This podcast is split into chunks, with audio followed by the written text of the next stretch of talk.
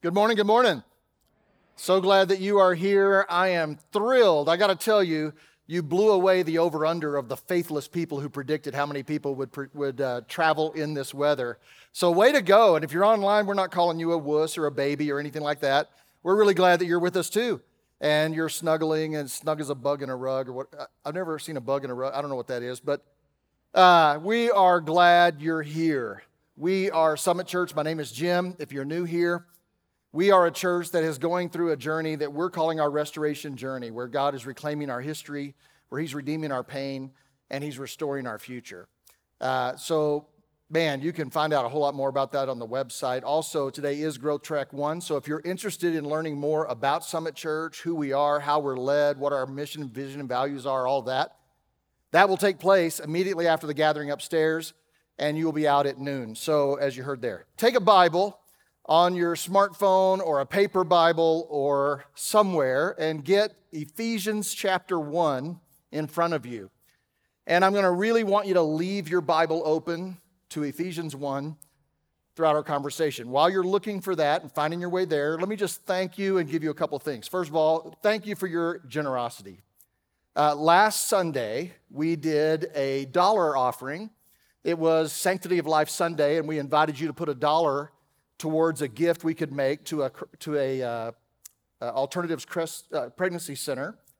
So they do incredible work helping women who have found themselves with an unplanned pregnancy, giving counseling and direction and help.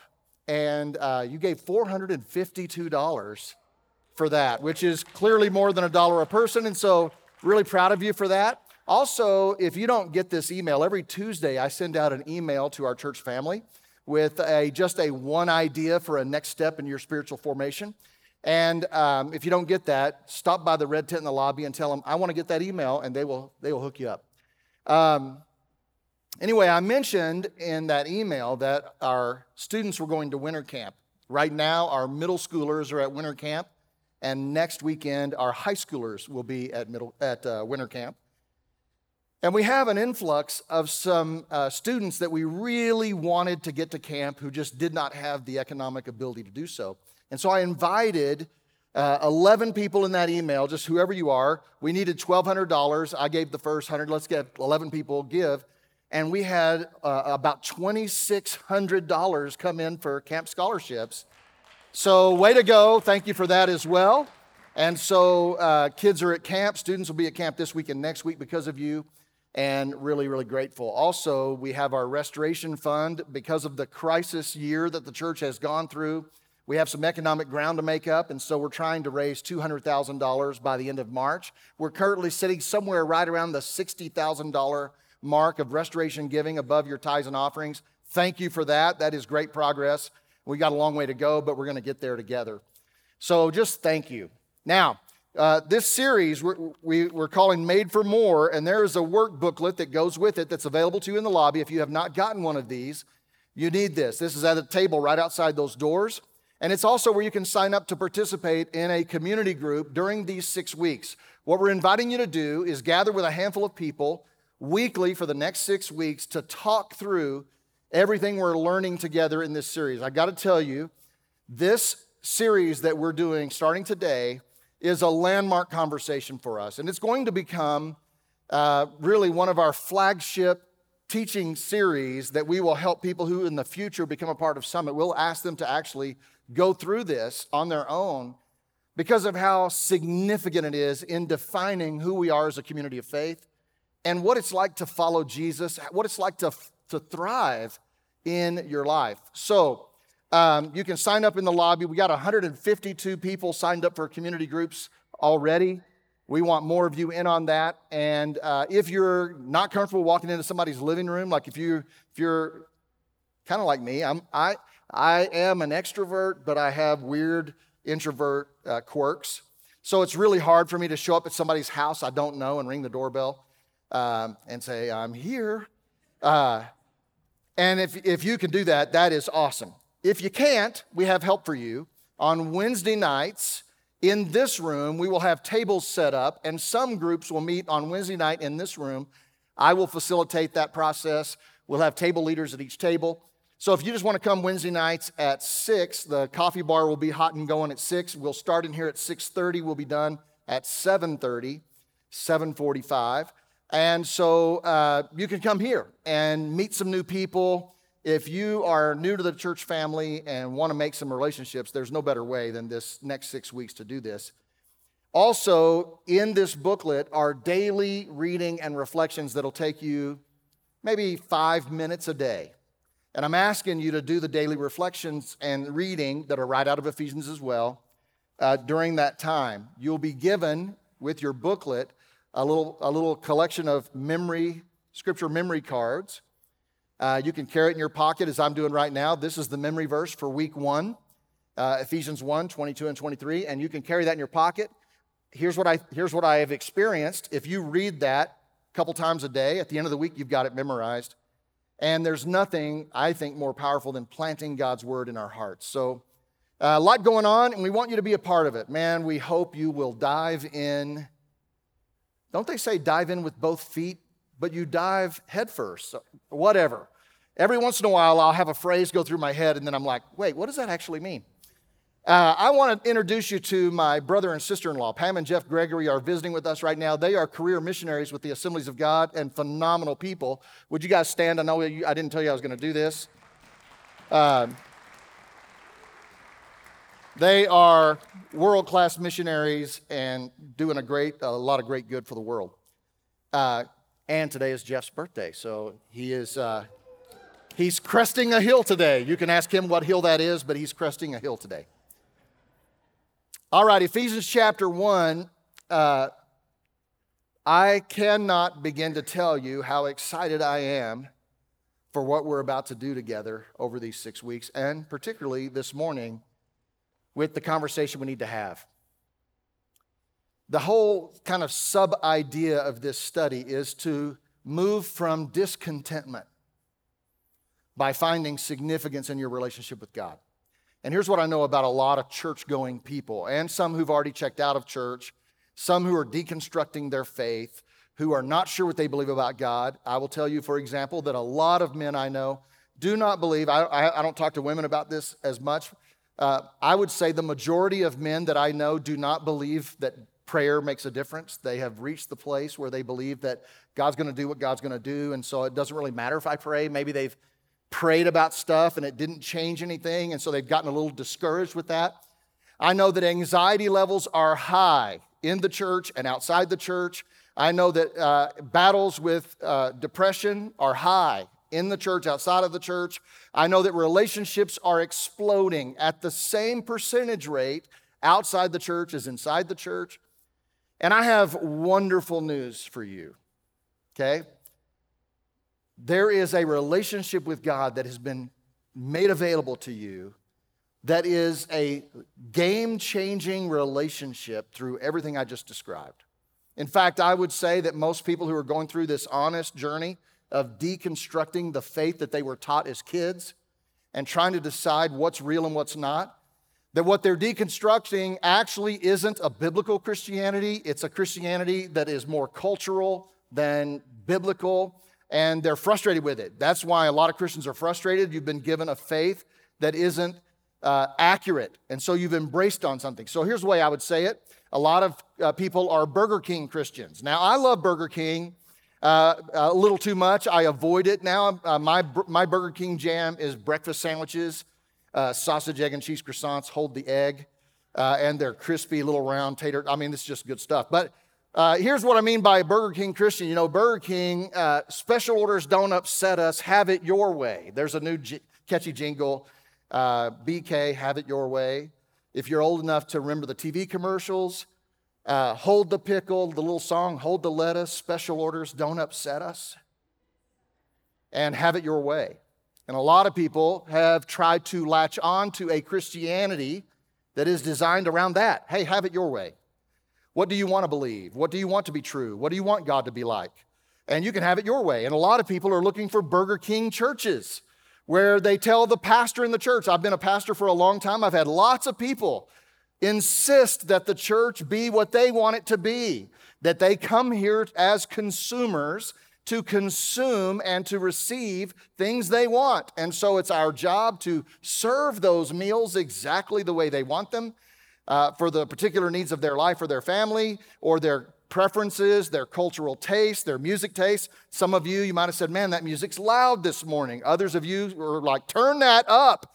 Uh, but when you start insisting that everything goes your way, you're, you're a Burger King, you're looking for a Burger King church. Special orders don't upset us. But here's the thing a biblical church is a Home Depot church. That's where they say, you know, hey, you can do it, we can help. You can do it, we can help. So, you know, um, the scripture teaches that in Ephesians 4, we'll get there in this series, that the purpose of pastors, evangelists, shepherds, teachers, apostles, and prophets is to equip you for the work of the ministry in your life. And so here's what, here's what God would say hey, you can do this, and the church can help. Some churches even reverse the Home Depot thing and they say, hey, we can do this and you can help. So, you know, you show up and give us golf claps for the ministry we do, but the professionals will do all the ministry. You can just show up, be encouraged, and go home. That's backwards too. Here's what God says you can do this. You can do that parenting task. You can do that relationship. You can make it in your marriage. You can overcome the battles of your life. You can do it, and the faith community can help. And so, this whole conversation is going to be about moving you if you battle with discontentment. Unashamedly, my goal is to move you from stagnant discontentment, disengagement to full engagement with God and not because I need something from you, not because the church needs something from you, but because there's a life that God wants to give you. There's a life Jesus Christ shed his blood to give you that you're missing out on. And uh, you were made for more. You were made for more. So, we're going to walk through six shifts in the way we see faith one with each chapter of Ephesians. There are six chapters in Ephesians. Today we're going to make the shift from more effort to more Jesus. As I talk about, hey, you were made for more. There's more for you. There's more you can do. There's more. You're like, man, uh, you're asking me to raise my effort. You're asking me to up my game. You're asking me to do more. No, no, this is the mystery. See, this is the sweet part. We're going to move from more effort to more Jesus. Because here's the thing I know for a fact people who are deconstructing their faith, people who are struggling to know what to believe about God, still haven't learned everything there is to learn about Jesus, who he is, what he has done, what he wants to do in you. And so uh, there's a scripture that says, Make every effort to enter into his rest. So, yes, it's going to be more effort, but not effort to do more, to try harder, to perform better but more effort to stop struggling and receive who Jesus is and what he has done in your life and what he wants to do in you and through you. Man, I'm telling you, I, I this is just the best. So, Ephesians 1, we're going to read uh, a chapter each week, so it's a little longer reading than maybe typical in our church setting. But I believe you're up for it. I believe in you. Uh, jingles and songs keep rolling through my head. man, God wants to transform your life. And the roadmap to more is the book of Ephesians. Six shifts, we're going to make them today. More effort to more Jesus. Jesus is more. Man, he's more. So, uh, it is our practice to stand for the reading of God's word if you're willing and able to do so. Here we go, Ephesians chapter 1. We're going to start in verse 3. Praise be to the God and Father of our Lord Jesus Christ who has blessed us in the heavenly realms with every spiritual blessing in Christ. For he chose us in him before the creation of the world to be holy and blameless in his sight. In love, he predestined us for adoption to sonship through Jesus Christ in accordance with his pleasure and will, to the praise of his glorious grace, which he freely has freely given us in the one he loves. In him we have redemption through his blood the forgiveness of sins in accordance with the riches of God's grace that He lavished on us. With all wisdom and understanding, He made known to us the mystery of His will, according to His good pleasure, which He purposed in Christ to be put into effect when the times reach their fulfillment, to bring unity to all things in heaven and on earth under Christ. In him we were also chosen, having been predestined according to the plan of him who works out everything in conformity with the purpose of his will, in order that we who were the first to put our hope in Christ might be for the praise of his glory. And you also were included in Christ when you heard the message of the truth, the gospel of your salvation. When you believed, you were marked in him with a seal, the promised Holy Spirit, who is a deposit guaranteeing our inheritance until the redemption of those who are God's possession to the praise of his glory. For this reason, ever since I heard about your faith in the Lord Jesus Christ and your love for all of God's people, I have not stopped giving thanks for you remembering you in my prayers. I keep asking that the God of our Lord Jesus Christ, the glorious Father, may give to you the spirit of wisdom and revelation so that you may know him better. I pray that the eyes of your heart may be enlightened in order that you may know the hope to which he has called you, the riches of his glorious inheritance in his holy people, and his incomparably great power for us who believe. That power is the same as the mighty strength he exerted when he raised Christ from the dead and seated him at his right hand in the heavenly realms, far above all rule, authority, power, and dominion, and every name that is invoked, not only in the present age, but also in the one to come. And God placed all things under his feet and appointed him to be the head over everything for the church, which is his body, the fullness of him who fills everything in every way. The Word of God. You could be seated. Keep your Bible open there or your phone open. If you also like in the church app, there are notes there. Everything I'm talking about is there. You could take notes in that app as well. Man, listen, Jesus is more. And when our faith struggles, when we struggle, when we battle and despair and find discontentment, and when we struggle to find our bearings, when we are believing that we are doomed to another failed relationship, when we believe that we are stuck and unchangeable, it's because we have lost sight of who Jesus is and what he has done. So, man, today, I just want to encourage you to make a shift from trying harder, from more effort, from gritting your teeth and working harder, from more effort to a whole lot more of Jesus. Jesus is transformational. He is alive and He has done some things for you. He wants to do some things in you and He wants to do some things through you. So that's what I want to talk to you about here through Ephesians 1. Jesus is more for you, Jesus is more in you, and Jesus is more through you. Okay, so let's talk about what Jesus is more for you. Jesus has done some things for you that you had no participation in. You did not participate, you did not seek it, you did not ask for it. Uh, he has done some things for you. They are finished, they're done. This is why uh, uh, every religion in the world stands different than Christianity because every religion in the world, pick one, they teach about the same thing. You need to try really hard to please God and you need your good deeds to outweigh your bad deeds. And at the end of your life, there will be an equation.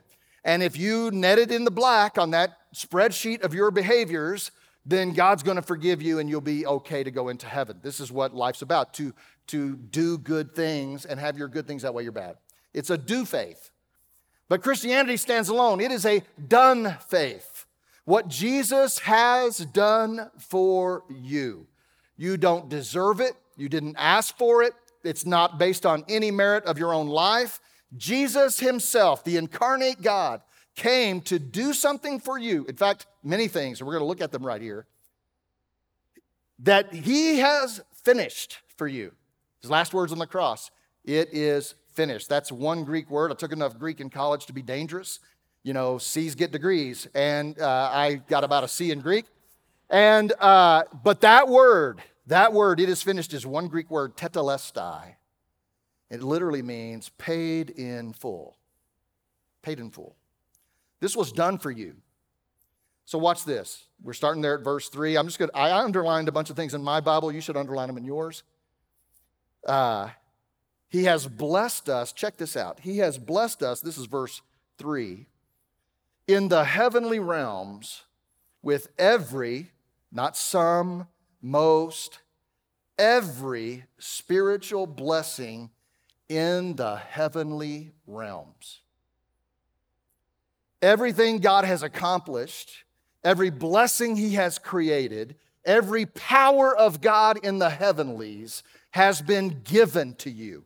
It has been done for you, and He has blessed us with every spiritual blessing in the heavenly places. I'm just going to pause here for a second. One thing I do when I'm battling discouragement on my own, I'm a pretty optimistic person. It doesn't happen to me a lot, but there are times I've had a couple of bouts of depression in my life, a couple of times where I just can't seem to shake the funky blues. And I go right here to Ephesians 1 and I put my name in this whole passage starting in verse 3. So, like the praise the God, Father of our Lord Jesus Christ, who has blessed Jim in the heavenly realms with every spiritual blessing in Christ, for he chose Jim in him before the foundation of the world. You just put your name in there, and I'm telling you, by the end of reading that chapter, you'll be back to reality.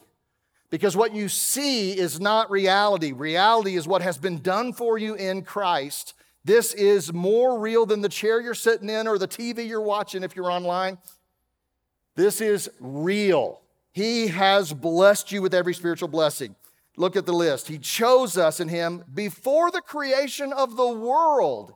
He chose us in Christ to be holy and blameless in His sight. That means that you being seen as holy and blameless in the eyes of God is not dependent on what you do, it is dependent on what Jesus has done for you. You respond to that, of course, by keeping by doing works that keep with repentance. God wants you to live, stop living in the pit of stupidity when I have delivered you. So there's a lot that can go on in your life, but you don't get holy and blameless because you actually are holy and blameless. You get holy and blameless in His sight because He gave it to you. He accomplished it for you. It is given to you. You don't have to strive for it. You don't have to hope for it. You don't have to get on your knees and beg for it. It's done for you. It's an amazing thing. You were predestined for adoption. Man, if you ever want to get on a rabbit trail, uh, as, as Andrew calls it, if you want to nerd out on something, nerd out on Roman adoption. It's amazing. That's the context this was written in, what adoption was like. You were adopted. It is illegal for you to be unadopted. Once you're adopted in that system, it is against the law for you to be unadopted. It is a permanent thing. In fact, people would adopt their kids into a wealthy family because they couldn't provide for their kids, so they would just adopt their kids out. And that kid now has, they are legally this person's name. Their uh, previous family does not exist and they have all the rights and privileges of that family because of this adoption, and it can never be changed. I'm just telling you, it's a deep well of what Jesus has done for you. To the praise of his glorious grace, which he has freely given us, in him we have, notice that language, we have redemption, the forgiveness of our sins. We have it. We have it. You don't have to beg for it. You don't have to earn it. You don't have to prove that your remorse is genuine. You have redemption, the forgiveness of your sins in Jesus by his grace, which he lavished upon us. When you keep working for something that God already freely gave you, it's no wonder that you get confused about your relationship with God. You're trying to earn something that was gifted to you.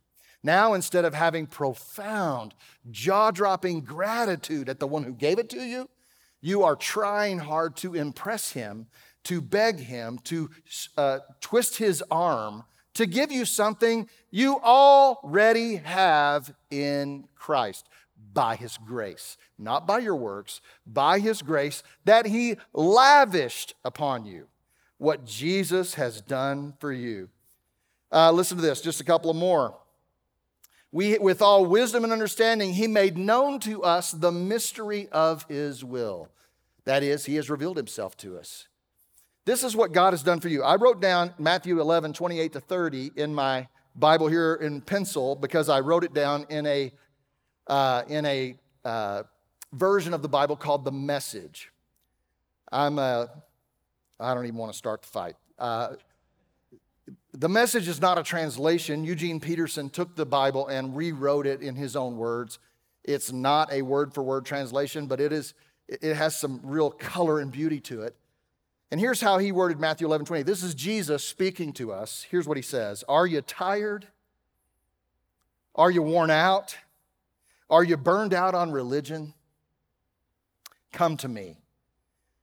Get away with me, and you will recover your life. I'll show you how to take a real rest. Walk with me and work with me and watch how I do it. Learn the unforced rhythms of grace. I love that sentence. I won't lay anything heavy or ill fitting on you. Keep company with me, and you'll learn how to live freely and lightly. Why? Because Jesus has done so much for you that you did not ask for. You weren't even aware. He did it for you before you would even know who He is, that God was real, done for you. Jesus is more. Listen, you don't have to strive and beg and fight and claw and wonder and worry and wring your hands about what God thinks about you. Jesus has demonstrated his love for you. You can trust a man who says, I love you this much and is nailed to a cross for you. You can trust a man who will nail himself to a cross for your redemption. You can trust him you do not have to persuade him to love you. He already gave it all for you. Man, if we could rest in what Jesus has done for us, done, complete. It's incredible. Then he shifts to what Jesus has done in us by giving us the Holy Spirit. This is down here at verse, uh, I can't see these tiny little numbers. How about verse 13? When you believed, when you became aware that Jesus has done all this for you, when the light came on and your heart said, What? God is real. He loves me. He has redeemed me. He has forgiven me. I'm not sure I would forgive me. I'm kind of a turd. I, I, I, I, I don't deserve that. When the light comes on and your heart comes alive, something supernatural happens. When you believed, you were marked in Him with a seal like stamping you with a seal, which is the Holy Spirit, who is a deposit, a down payment, guaranteeing your inheritance. Jesus has now done something, he did a whole lot for you. Now he's done something in you. When you confess allegiance to Christ, when you give your life to him because of what he has done for you, and you receive him, a miracle happens. It's so miraculous that the New Testament describes it with the language of being born all over again, like it's transformational. And the Holy Spirit is put into your life as a down payment, uh, guaranteeing it's like you're sealed with a mark. He marks your life with, him, with his own name, and he puts his Holy Spirit in you as a down payment, just a down payment. Wait till you see what, you know, this, wait till I get going, God is saying. He seals you with this promise, guaranteeing your inheritance at the end. Guaranteeing it. Now, look at what the Holy Spirit does. Uh, he reveals to us the mystery of His will. But then we go forward from verse 16 down. It says, I keep asking, oh, here's, I have not stopped giving thanks to you. Remember your prayers. Here's what I ask that the Lord Jesus Christ, the glorious Father, may give you the Spirit, talking about now this down payment, this seal we have, I'm running out of breath because I'm so excited. I, I don't like preachers yelling at me, so if I'm yelling at you and you're like, dude, tone it down. I'll tone it down later, I promise. This is not normal for me to yell like this, but I am so starving. Paul said it this way I am in the pains of childbirth till Christ be formed in you. I want you to have this so bad. So he says, I pray that God will give you the spirit of wisdom and revelation so that you may know him better. So Jesus has done all these things for you. Now, when the light comes on and you proclaim faith in him, he does a thing in you. He puts his Holy Spirit in you, and he is the spirit of wisdom and revelation. Man, do we ever need that in our life? Why? So that you can know him better. Why do I need to know him better? Because Jesus is more. Jesus is everything. Jesus is our entire deliverance and future and hope and present. He's everything. And so he gives us, in us, deposits into us his Holy Spirit, and he's a spirit of wisdom and revelation. He's going to give us wisdom. So when you think, when you start to believe the lies in your head, because almost all of our self talk is negative, and all the uh, talk of the culture is negative, and all the whispers of the enemy are negative, just to beat you down, beat you down, beat you down, beat you down. And when you're trying to figure out what's real, when you're having another relationship explode and you're wondering, man, why does this keep happening? Jesus gives you the spirit of wisdom and revelation so that you can have wisdom in your normal life and you can have revelation about who God is so that you can live with Him. Live out the transformation that He's already done for you. So He moves in you by His Holy Spirit. Just check out this prayer. It's one of my favorite prayers in the Bible. Again, if you're ever battling discouragement, do a little Google search on prayers in the New Testament and just go read these prayers. They'll blow your mind at how, you know, they pray just so differently than you and I do. Lord, bless me, help me, fix me. These are way deeper than that and way more powerful. I pray that He'll give you the spirit of wisdom and revelation so that you can know Him better. I pray that the eyes of your heart, these eyes of your heart would be enlightened so that you might know the hope to which He has called you. This is an inside job. This is the Holy Spirit doing an inside job on you. That you might know the riches of his inheritance in his holy people, and that you might know his incomparably great power toward us who believe. Listen, there is a power in heaven. You've already been given every spiritual blessing in the heavenly places by Jesus himself, done for you. And now there's a power of God that can be exerted in your life from the inside out by the spirit of wisdom and revelation, where you will now receive from God power. What kind of power? He says it's the same power that God exerted when he raised Jesus from the dead. How about this? You need some power in your life? How about this? The power that will take a dead body, three days dead, and start the brain to have synapses and lungs filled with air, and he resurrects a dead body. If that's not enough power for you, I don't know how deep your needs are, but this is everything you're going to need and he gives it to us. He gives us, by the Spirit of wisdom and revelation, our connection to that kind of power. Can I tell you, you are not defeated. Death and, de- and, and defeat are not your destiny. Jesus has done so much for you, and now He puts the Holy Spirit in you so that you can fight in that daily life with that discouragement and despair and anxiety and worry and fear. And you can instead say, Holy Spirit, teach me, which He will take you right back to these kinds of things in the scripture. And the same power that God put into the dead body of Jesus will be put into you to resurrect your heart and your soul and to keep you seeing the truth. If you're a Christian and you are discontented and discouraged, by definition, you don't know what Jesus has done for you, and you're not engaged with what he's doing in you. It's like you've missed that part. Because when you see this and you live with this, discontentment flies away. Last thing, he is more through you. And this gets us to our memory verse at the end of the chapter, verse 22 and 23. God placed all things under his feet, Jesus' feet and appointed him to be the head over everything for the church. You are the church. We are the church, which is his body. Listen to this the fullness of him who fills everything in every way. Watch this. Jesus already fills everything in every way. Man, uh, I was talking uh, every Sunday. I have a couple of pastors that I pray with typically on Sundays. One of them is Doug Miller down in Castle Rock for, I don't know, 15 years. We are on the phone every Sunday morning praying for each other. And I asked him, hey, are you going to do uh, any kind of teaching during the election cycle? Because I watch how Christians lose their biscuits during an election cycle, and it makes no sense. It just, it just makes no sense. And uh, I just want you to know Jesus fills everything in every way. Everything this country needs, Jesus has. Everything you need when you live in a country that's lost its mind, Jesus has.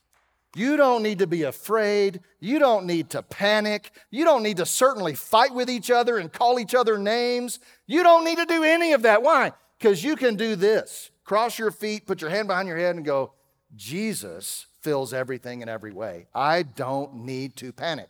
Now, it's possible that Jesus has some plans for our country that might not be all that pleasant for a while. That's okay because he's bigger. Listen, he's bigger than our country. He's bigger than cancer. He's bigger than divorce. He's bigger than addictions in your adult children or in your life. Jesus is bigger than all of it because he fills everything in every way. Holy cow. And we're his body.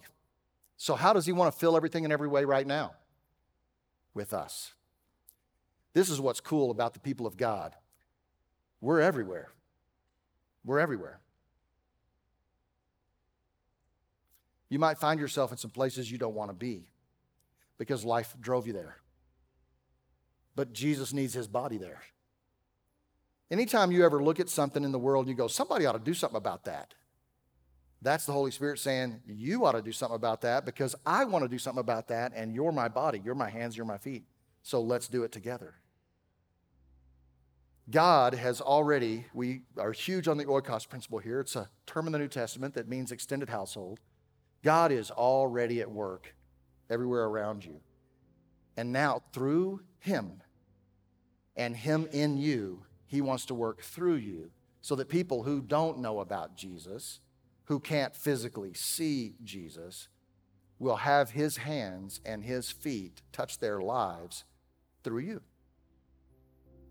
So here's what I know, okay? I know this like I know my own name.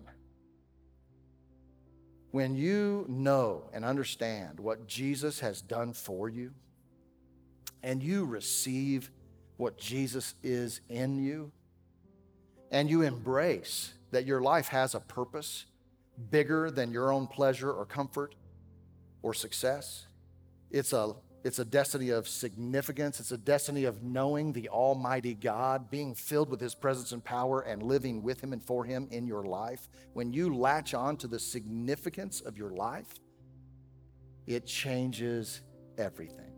Everything. I know this because I have lived this. I know this because uh, Jesus has overcome all of my insecurities and my doubts and my uh, slavery. Man, Jesus is more. So here's what I want to do I want to pray for you in this moment. And then Karis is going to lead us in a song that I want you to sing. It's a, it's a song about all that He is and has done. And then I'm going to come back and I want you to stick around and I'm going to give you a blessing right out. I'm going to give you your response. Okay, I've got four. Normally, you just have two response things. I got a list. So I'm going to come back and give you that. It just take me two minutes. Okay. But I want you right now, I want you to just let me pray over you. Maybe put your hands in a receptive posture in your lap and just receive from God uh, all that He is and all that He has done and all that He wants to be in you. And then we're going to sing. Man, reflect on that and sing. And then I'm going to come right back and I'm going to give you your response steps and a blessing. And then we'll be done. Let me pray for you. Lord, we are in your presence and we thank you for all that Jesus has done for us. Finished, completed, done. I pray in the name of Jesus that all of us online or in this room would have our hearts warmed, that our soul would respond to the fact that you have decided that we are holy and blameless in your sight because you have forgiven our sin and redeemed us back to the Father. All as a work of your grace. You have raised us from the dead. I pray, God, that we would celebrate all that you've done for us. I pray also, Holy Spirit, that you will confirm who you are in us. So we pray, Come, Holy Spirit, and fill us this day that we might glorify Jesus. And Father, we ask you to help us to understand what you want to do through us with these people you have put in our lives. and the mission you have called us to. We lay our lives at your feet. And we thank you that you love us, that you have redeemed us, that you have nailed our condemnation to the cross, and you have bestowed your, you've lavished your grace upon us. Thank you, Jesus. We ask all of that in your powerful name. Now help us to worship and celebrate you. And we give thanks in Christ's name. Amen.